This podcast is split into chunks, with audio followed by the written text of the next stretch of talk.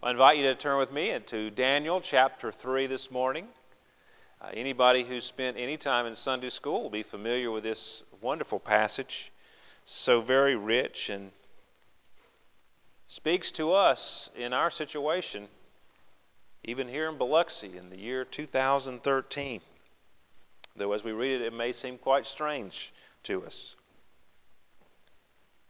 We're in Babylon and uh, Babylon has uh, conquered Jerusalem.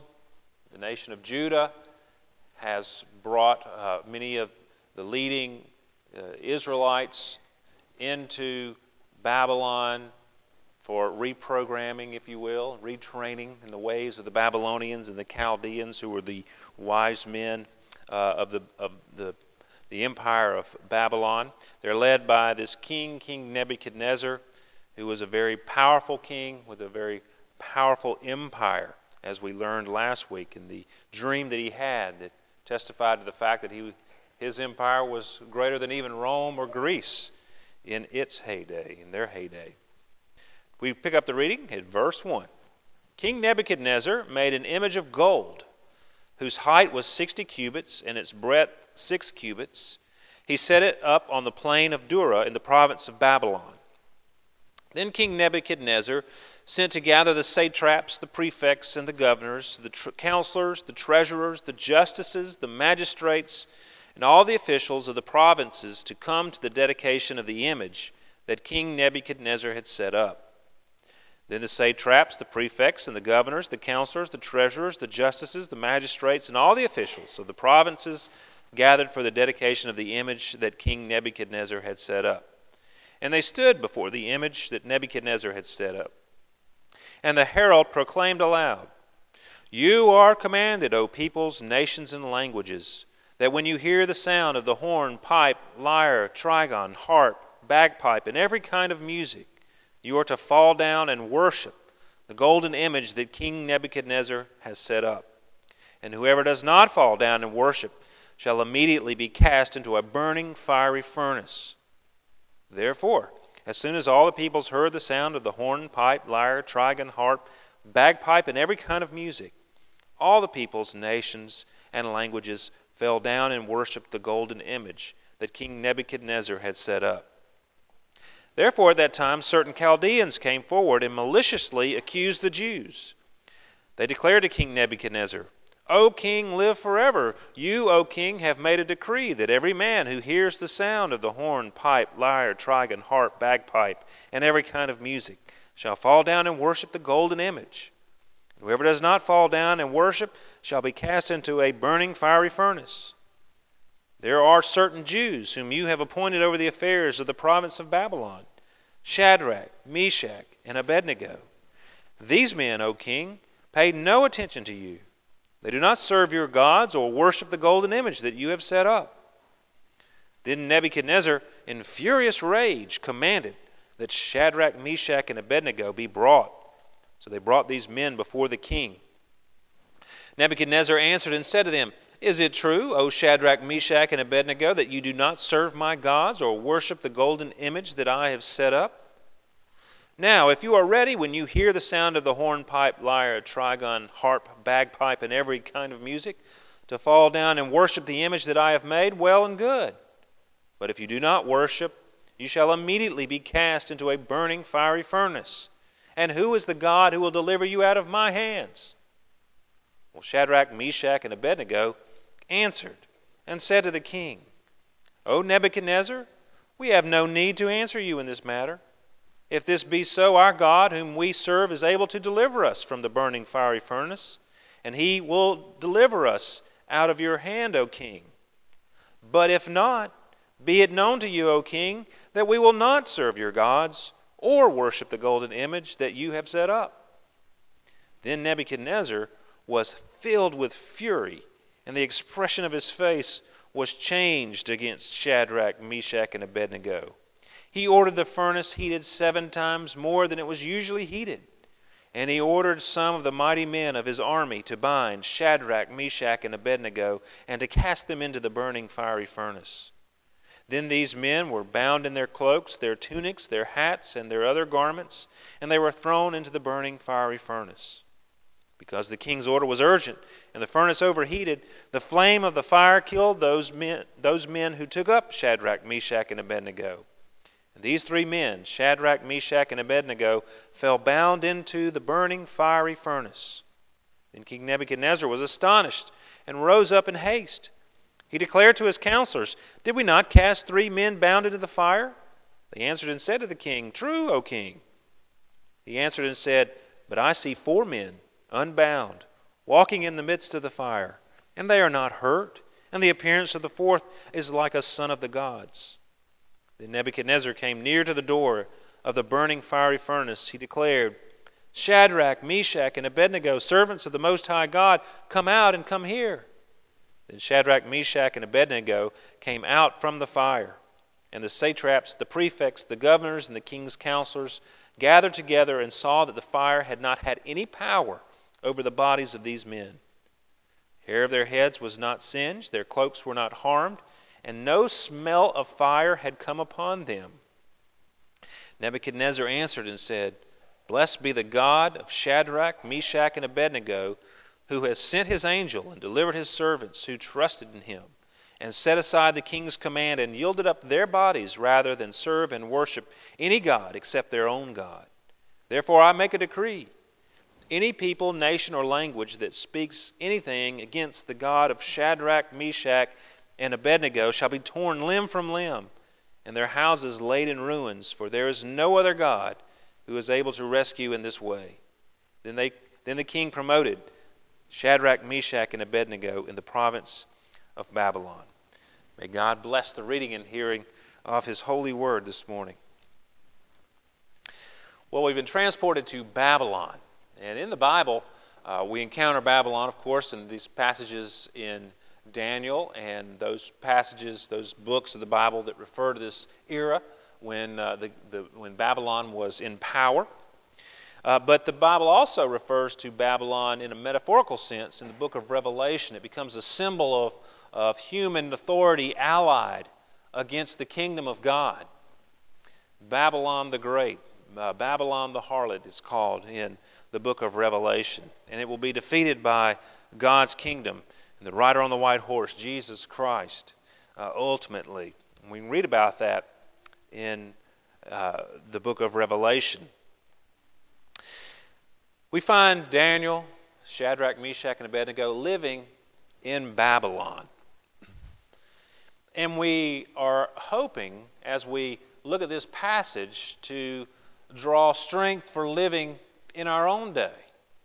And indeed, as we look at the news and we just look out around us at the state of, the, of our country and the place where we live, we find that our nation is very much like Babylon. Living here is like living in Babylon. Daniel and his friends seem to negotiate that, living faithfully for God in the midst of a hostile environment, Babylon. How can we live for Christ in the hostile environment, the increasingly hostile environment in which we live. We can learn some things from Shadrach, Meshach, and Abednego today. And I've got four things, and I've given you an outline if you have that in front of you. Uh, I'm not particularly happy about some of these points.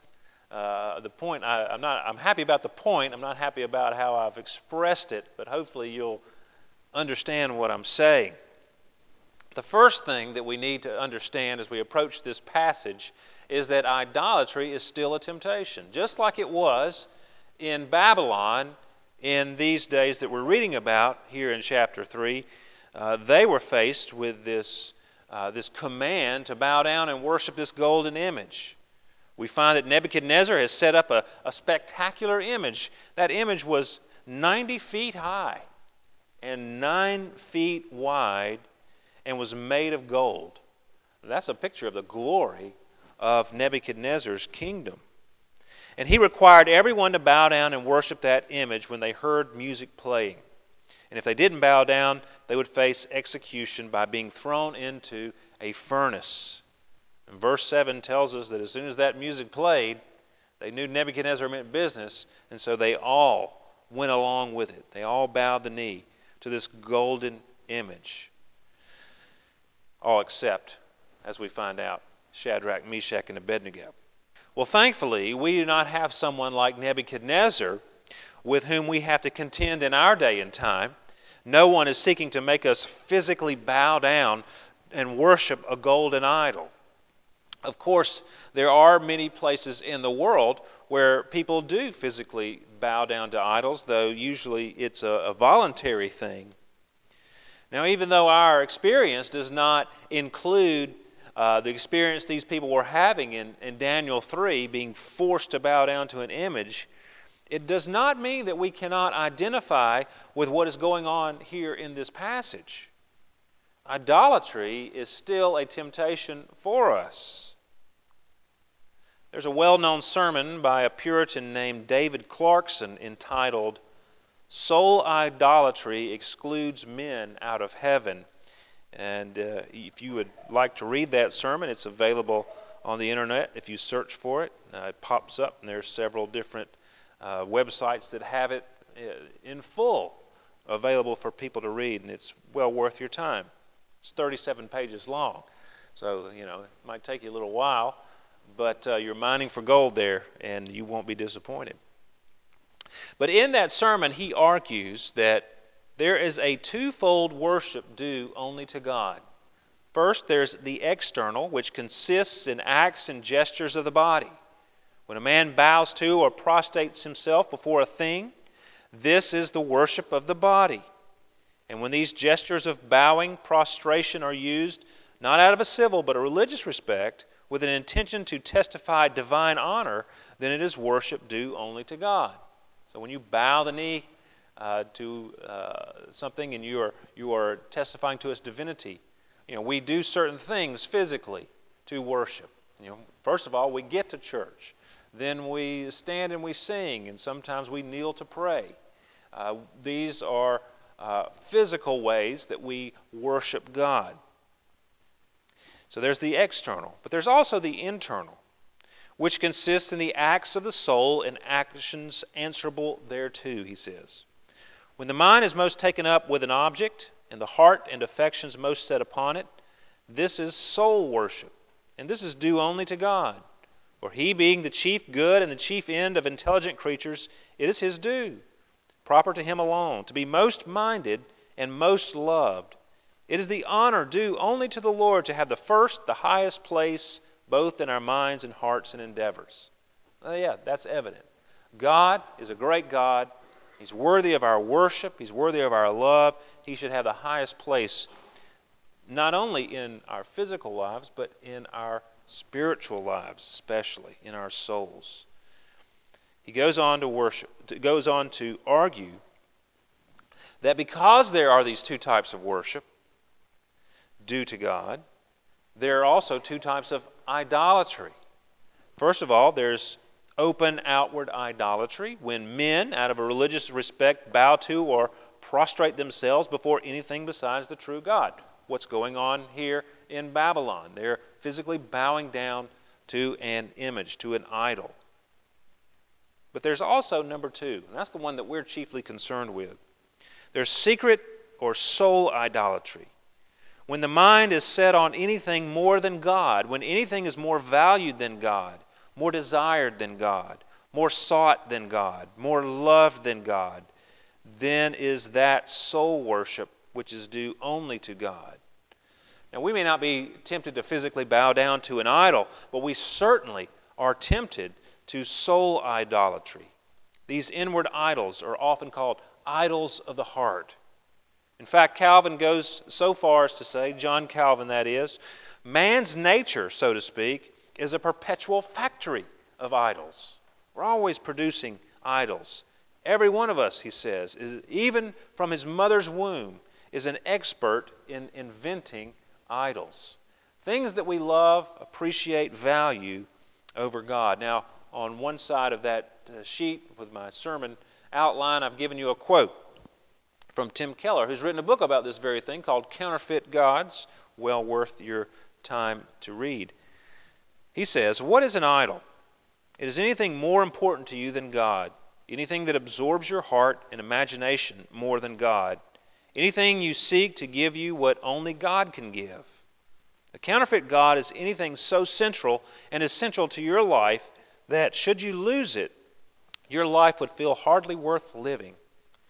An idol has such a controlling position in your heart that you can spend most of your passion and energy, your emotional and financial resources on it without a second thought.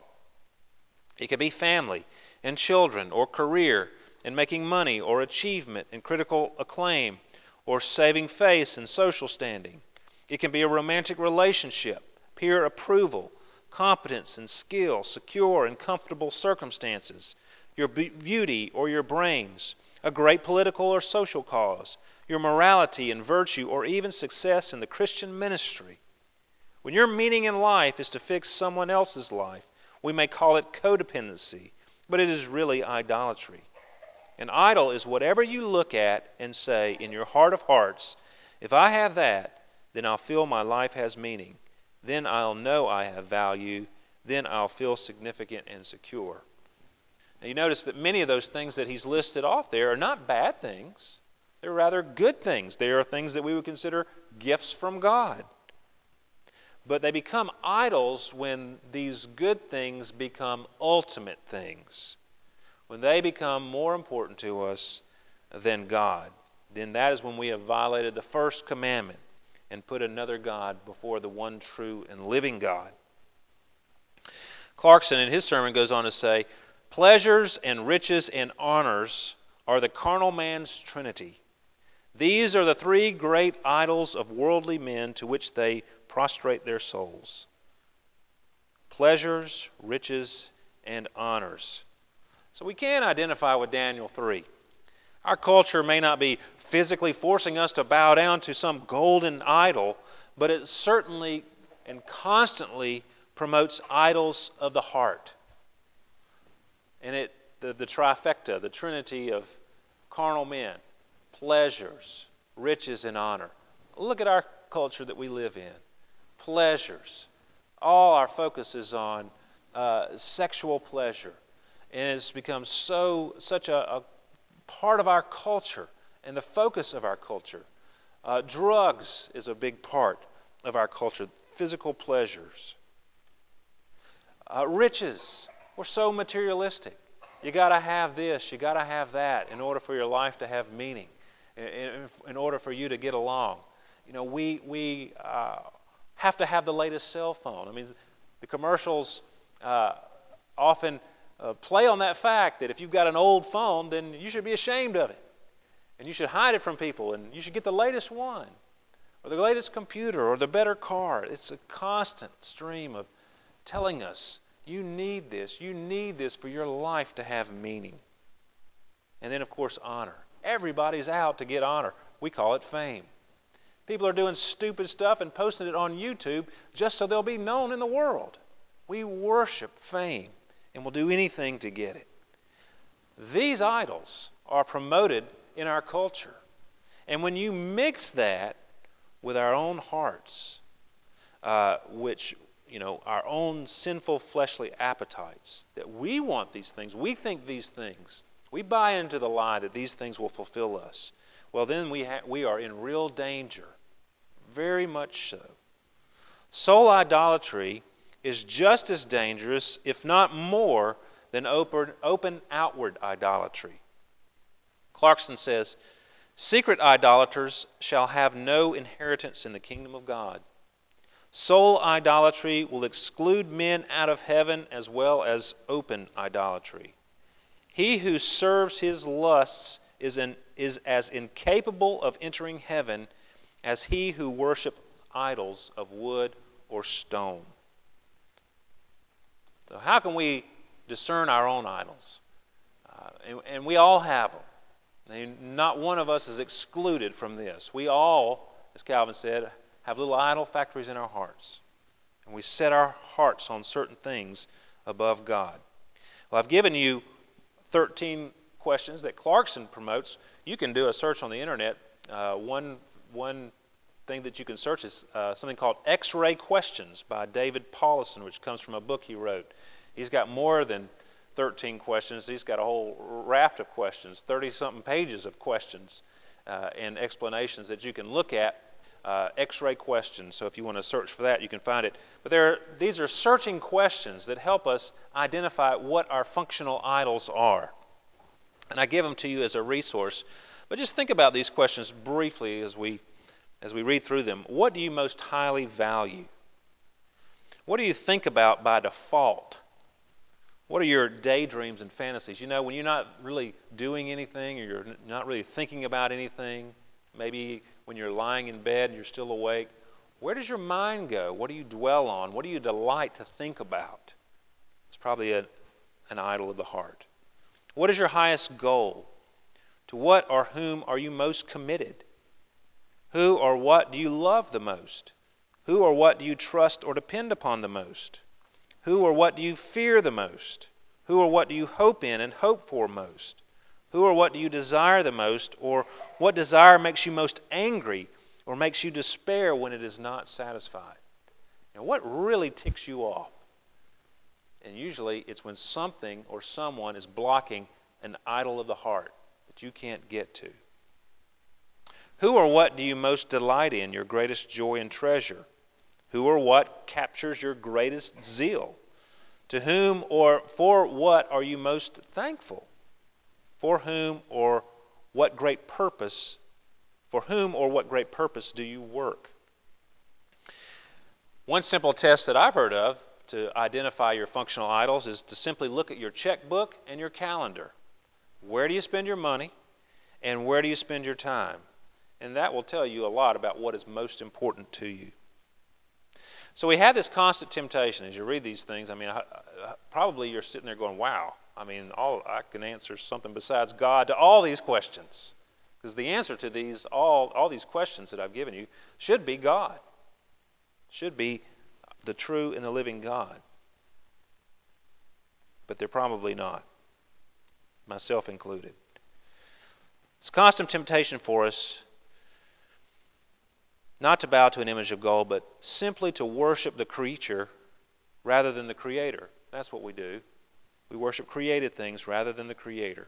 We give them first place in our lives. So that still applies to us. What we read about here applies to us. Well, everything's going as planned for Nebuchadnezzar uh, and his statue at the end of verse 7, but then it all goes wrong. And we read about in verse 8 that these Chaldeans come and they rat on Shadrach, Meshach, and Abednego. Probably because they're jealous. Uh, they, they were the wise men of Babylon, and remember from chapter 1, Shadrach, Meshach, and Abednego were also included in this class. They had been trained in the learning of the Chaldeans, and they were rising up the ladder. They were doing well. They had been put in charge of provinces in Babylon, we read about in chapter 2. And so here we find them not conforming to the ways of the Babylonians. They refuse to bow to the idol, they refuse to conform to the status quo, and this gets them into trouble. And it's true, what's true of them is also true of us as well. Faithfulness to the Lord will always eventually bring you into conflict with the world.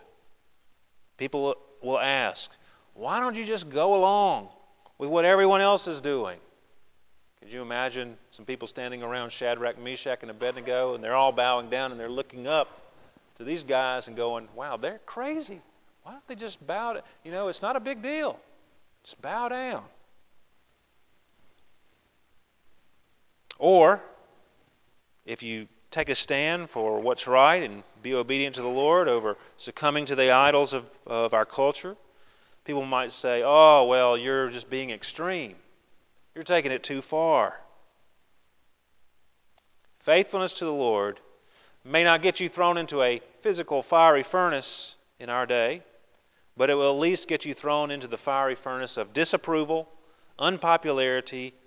At some point, there will be there will be a conflict between Christianity and the culture at large, and we're seeing that more and more in our day. Try to refuse to play sports on Sundays, or allow your kids to play sports on Sunday, uh, and tell them that it's because you want to honor the Lord's Day. Well, people might at least look at you funny. Uh, they might tell you that you're a religious nut. Ref- refuse to go with your friends to the R-rated movie, or uh, you know, refuse to take part in uh, in some of the the activities that are promoted, and you will be berated. We see it in the news uh, this week. The Supreme Court of New Mexico upheld a lower court ruling that a commercial photographer may not decline a commission to photograph a commitment ceremony between two persons of the same sex. So, this wedding photographer was asked by a same sex couple to take photographs at their wedding. And they, the photographer refused, not because, uh, not because these customers were of a certain sexual orientation, but because them taking pictures at this wedding would be them participating uh, in, in a ceremony that was contrary to their religious beliefs. Well, the Supreme Court of New Mexico said that makes you a bad citizen. And being a good citizen is more important than being faithful to God. That's in our culture, that's in our day and time, it's just going to happen more and more. Jean Baptiste Massillon said, Religion would not have any enemies if it were not an enemy to their vices. People don't like it when you are holy. It makes them feel bad about themselves, and they don't like that. So there's this confrontation between the Chaldeans and Shadrach, Meshach, and Abednego. But then we have this confrontation with Nebuchadnezzar in verse 13. He gets in a rage because this is an affront to his power and position. And he gives them another chance and asks, Who is the God who will deliver you out of my hands? And he's really angry. He's in a rage. And then he has the furnace heated seven times more. The world does not like it when someone stands for righteousness. If a person faithfully lives for Christ and refuses to bow to the idols our culture esteems, then there will be conflict. And we see it on the rise all around us. And all I'm saying is be ready for it because it is coming.